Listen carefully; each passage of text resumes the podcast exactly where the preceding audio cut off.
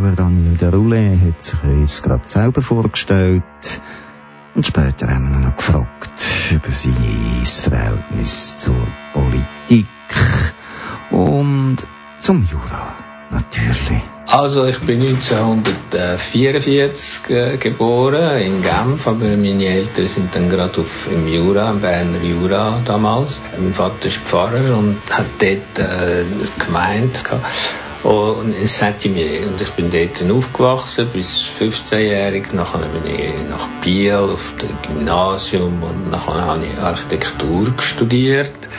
Ich habe eine Zeit lang als Architekt gearbeitet und dann nachher ähm, in der Informatik mein Leben verdient, bis ich 53 war. Dann habe ich aufgehört und konnte schreiben.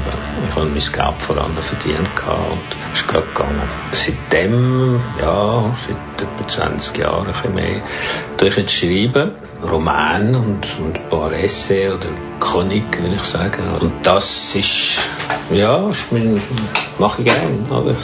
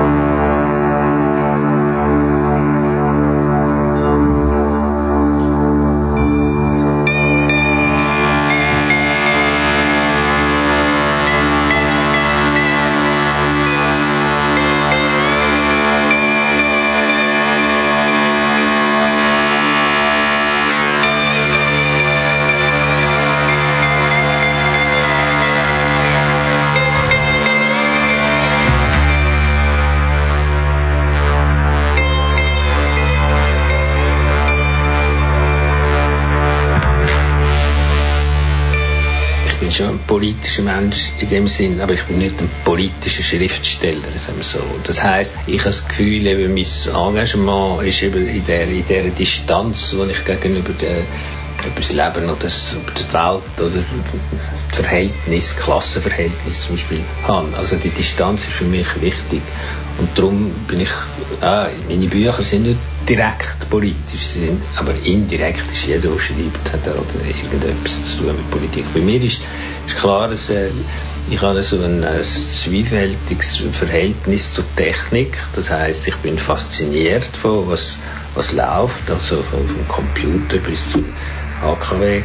Aber gleichzeitig ist für mich klar, dass ein Teil von der technischen Welt äh, ein furchtbarer Blödsinn, ein Unsinn ist und dass äh, das Problem langsam ist, wie man sich aus dem wieder zurückzieht. Aber ich bin fest fasziniert von, ja, von der technischen Errungenschaft, von der Geschichte auch, von der, von der Wissenschaft. Das ist für mich wichtig wie das gelaufen ist, wie die, die, zum Beispiel die erste ähm, Fusion, also die Leute, die die Bomben gebaut haben in den Vereinigten Staaten während dem Zweiten Weltkrieg, die eigentlich geglaubt haben, sie machen etwas ganz Wichtiges für die Menschheit und dann erst irgendwann dann gemerkt, es ist doch vielleicht da ein Zeichen, was da auf Hiroshima losgegangen ist. Aber während der ganzen Zeit, wo sie daran geschafft haben, haben sie es nicht gemerkt. Irgendwie.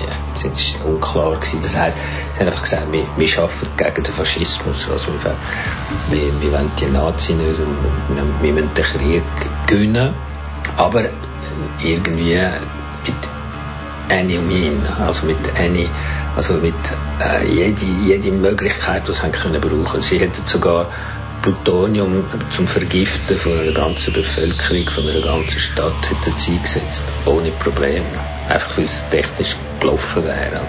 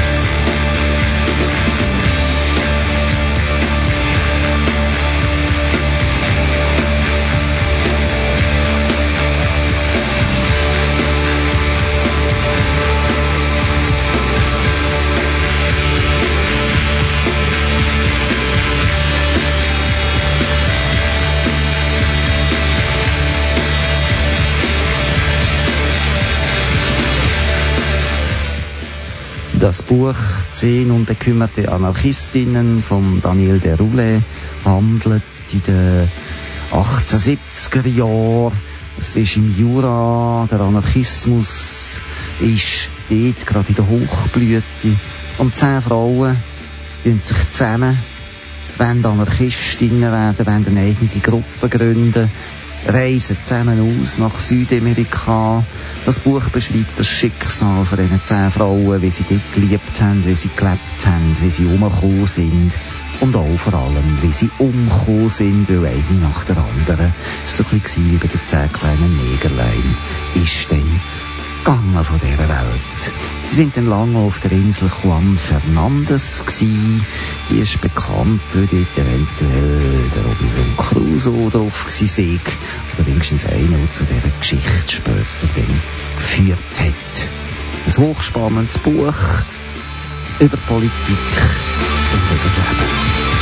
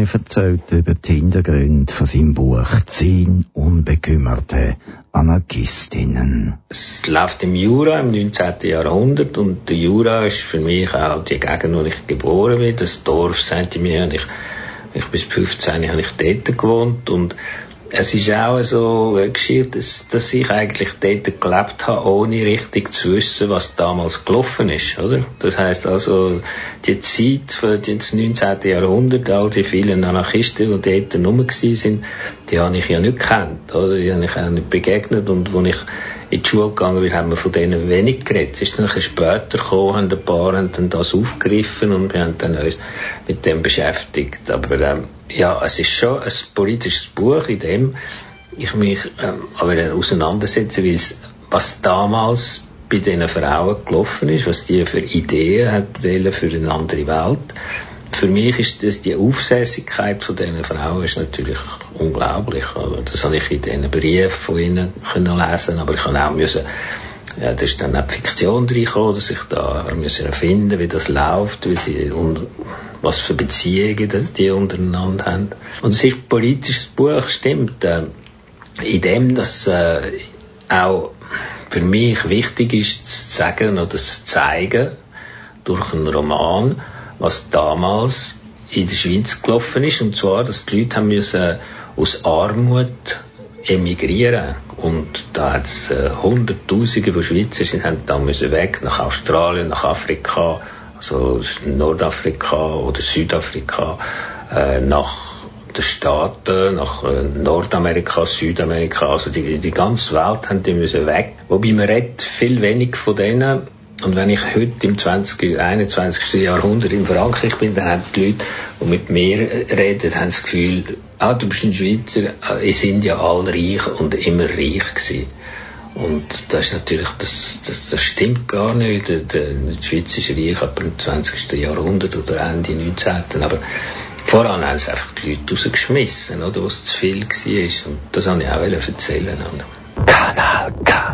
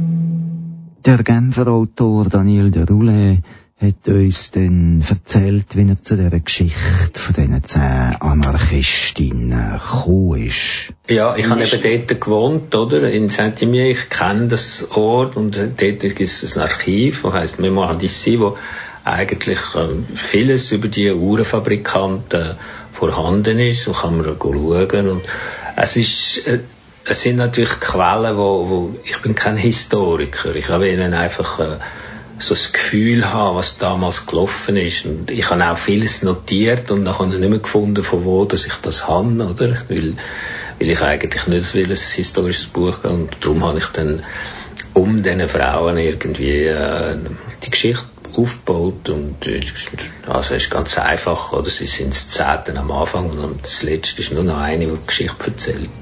Aber das Schema ist eigentlich so ein normales literarisches Schema, das man braucht, wie die zehn kleinen Negerlein, wo man singt. Oder die, die Geschichte überhaupt von diesen zehn kleinen Negerlein ist damals im 19. Jahrhundert sehr bekannt gewesen und die Leute haben das gesungen, das habe ich dann können nach, nachfinden Thank you.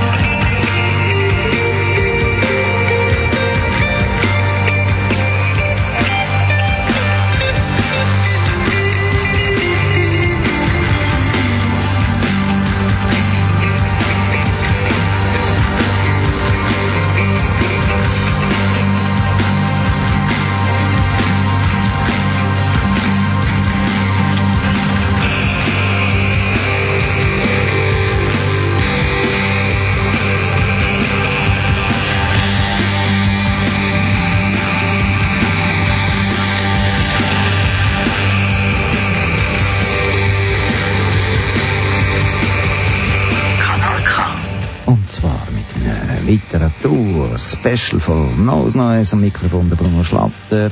Wir haben Daniel de Roule interviewt über sein Buch «Zehn unbekümmerte Anarchistinnen». Die Musik kommt von Mike aus Zofingen und seine unterdessen schon länger bekannte Space Invaders.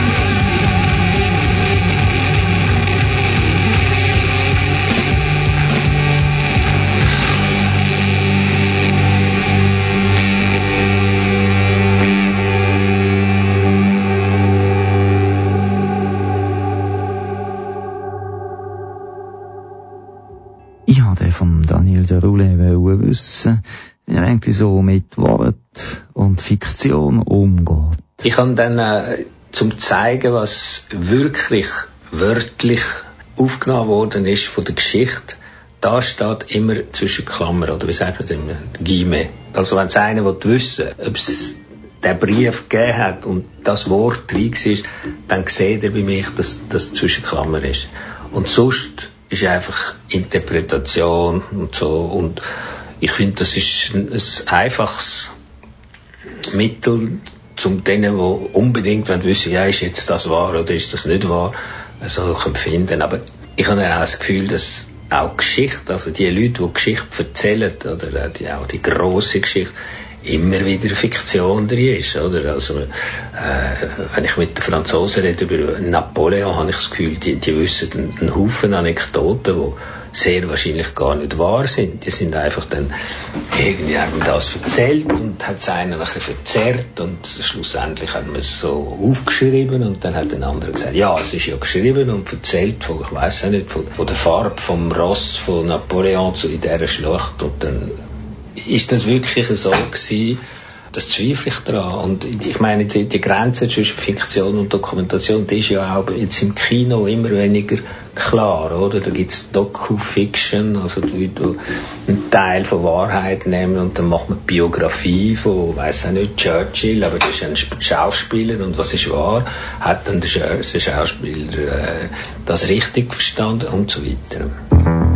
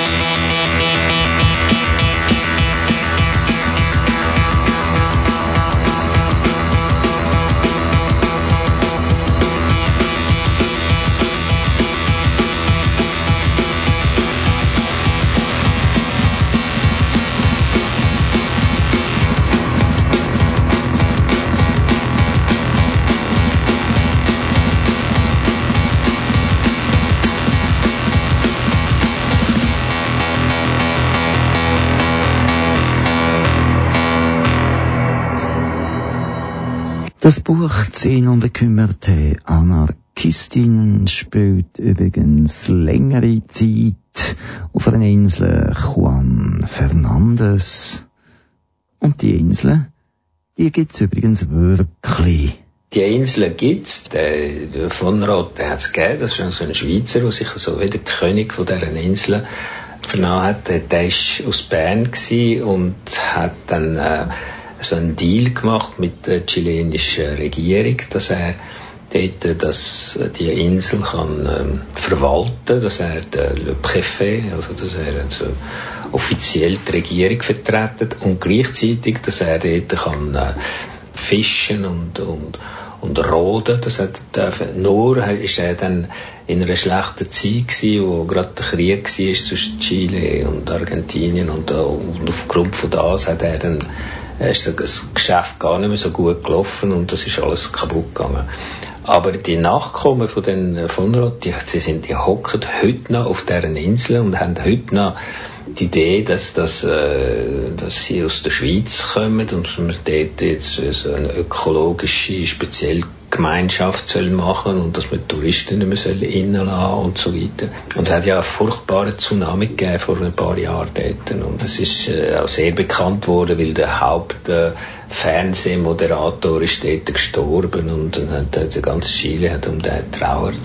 Heißt die, die Insel, ja, die, die gibt's bei Rousseau sogar, oder? La Nouvelle Eloise ist der einzige Roman, den Rousseau geschrieben hat äh, geht der Held bis dorthin. Das ist wirklich am Ende der Welt irgendwie. Und ich kann immer dort gehen. Ich bin ja dort spaziert in dieser Gegend, aber ohne also ein Kontinent. Und ich kann einfach äh, dreimal einen Flug buchen, weil das kann man nur mit einem Flug oder mit einer sechs Tage Reise mit dem Schiff und ich bin nie dort angekommen. also habe ich alles müssen erfinden, aber ich weiß, dass äh, es, ich habe den Film und Material gesehen und ich habe einen Freund, der dort lang war und mir das alles erzählt hat. Aber es ist jetzt so ein Ort geworden, auch was ich verstanden habe, wo die äh, reichen, ganz reichen J dort äh, irgendwie ähm, einen Anhaltspunkt haben und es gibt ein Hotel, das 1000 Dollar pro Nacht kostet. Voilà.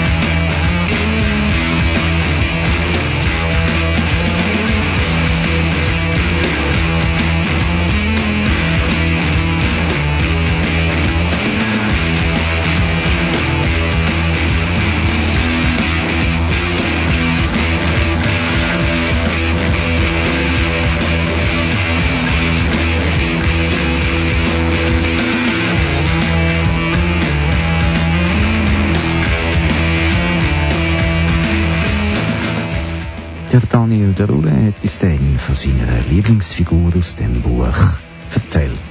Ja, ich finde, die, die erzählt, ist, ist eigentlich meine Lieblingsfigur, weil sie ist am Anfang gar nicht, sie glaubt gar nicht richtig dran, zu, zu dieser Gemeinschaft zu gehören. Und hat auch eine Schwester, wo, wo sie eifersüchtig, und die zwei Schwestern sind eifersüchtig aufeinander. Und es geht eigentlich sehr lang, bis sie sagt, ja, ja, mal Anarchismus und ich auch, ich will auch mitmachen, ich will das verstehen und so. Und das finde ich, ist immer eine interessantere Figur als eine, die von Anfang an überzeugt ist und einfach irgendwie. Das ist natürlich, äh, also die Haltung, die hat, das ist eine erfundene Haltung, oder? die habe ich gebraucht, zum, zum Story zu erzählen.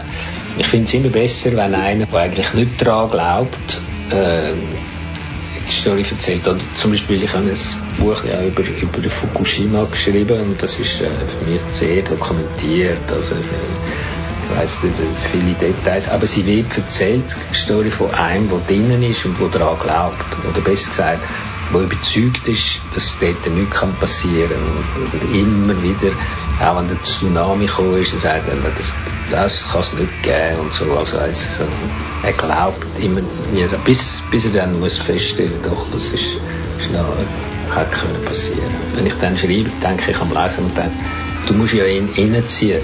Wenn du schon drin bist in der Story und sagst, komm, komm, komm jetzt, dann kommt er nicht mit. Also kommt der Leser nicht mit. Wichtig ist, dass du ihm zeigst, dass, dass er die Möglichkeit hat, langsam zu dieser Story zu gehören, oder? Und zu dem, es werden ja ein Haufen Leute lesen das Buch und sind gar keine Anarchisten, oder? Das ist doch klar. Und wenn jetzt einer, wenn er auch den Titel sieht und so sagt, was, ein Buch über Anarchismus, das ist doch fertig, das ist doch passé und so weiter. Und darum muss es eine Figur haben, die der reinzieht.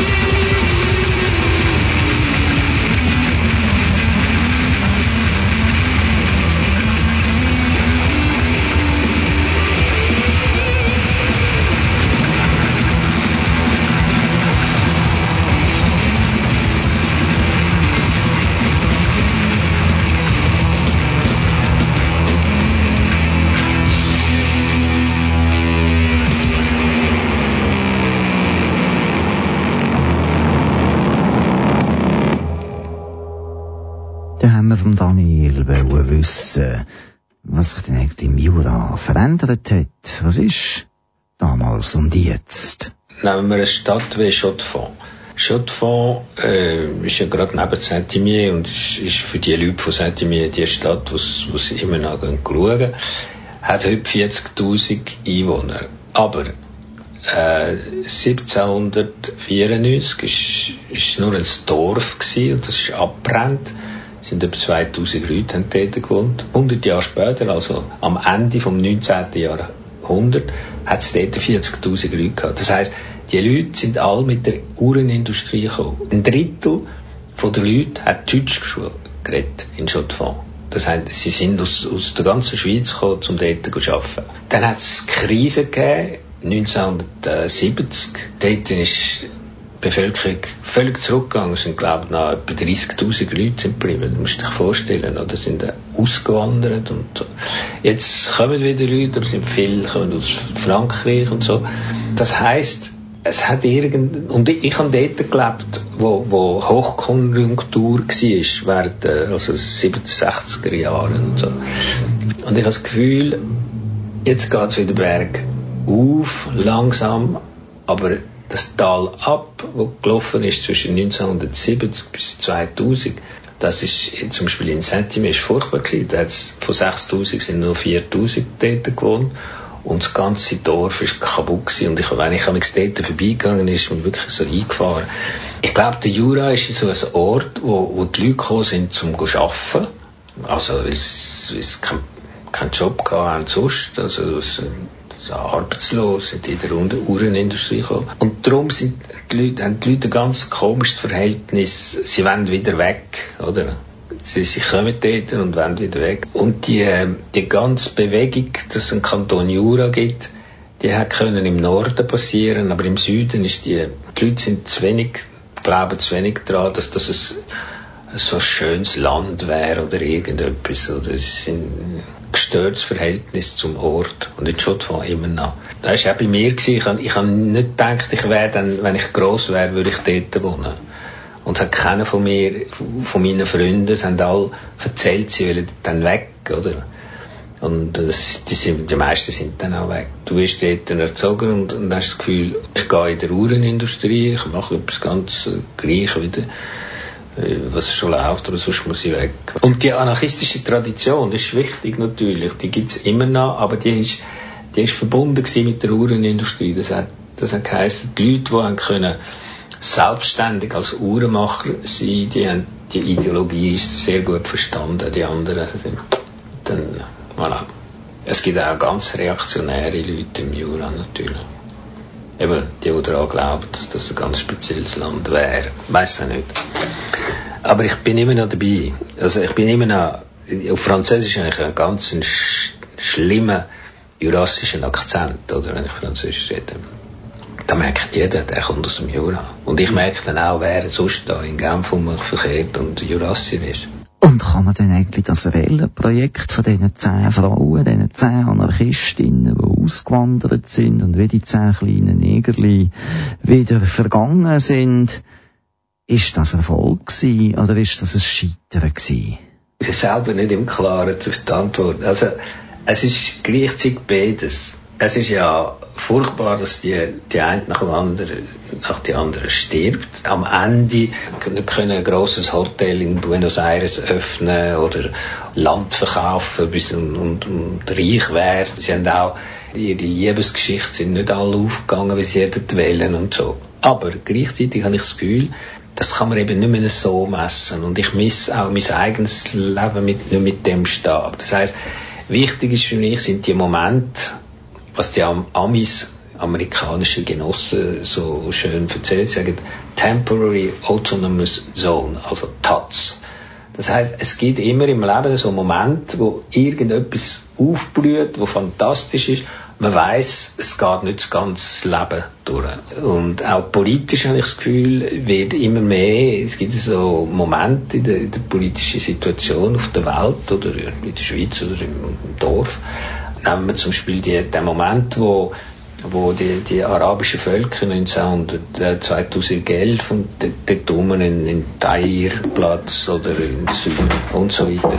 Das ist für mich wichtiger als eben, ob das dann schlussendlich ein, ein Erfolg ist. Wichtig sind die Momente und die Frauen haben sicher untereinander ganz interessante Beziehungen können aufbauen und haben die Momente können erleben. Und in dem wäre es eben as temporary autonomous zone. Also wenn die auf den Inseln sind während einer gewissen Zeit, sind die glücklich und, und haben das Leben, das sie, was, was sie haben wollen erfinden. Und nachher geht's halt schief, aber das ist nachher sind wir ja auch alt tot, oder? Dann kannst du auch sagen, es gibt keine Success Story, solange die Leute äh, sterben, oder? Aber es ist natürlich nicht eine Success Story im Sinn von Chevrolet, wo, wo von Schottfahren nach, äh, nach Amerika geht und, und einen grossen Namen macht und nachher den Namen Chevrolet äh, 10 Millionen Wagen verkauft, die den Namen haben, oder? Ob schon, er ist natürlich auch ganz schlecht fertig geworden. Er ist, mit, er ist ein ganz armer Mensch am Ende. Aber er hat auch, in einem gewissen Moment ist einfach der, der gross gewesen. Und ich glaube, das Leben ist, ist so, oder? Also, das, äh, die Success Story ist momentan, kann nicht, kann nicht das Ganze daraus. Oder du bist ein Diktator und du dich, äh, ja, boah, du glaubst, dass, dass das jetzt das Leben ist.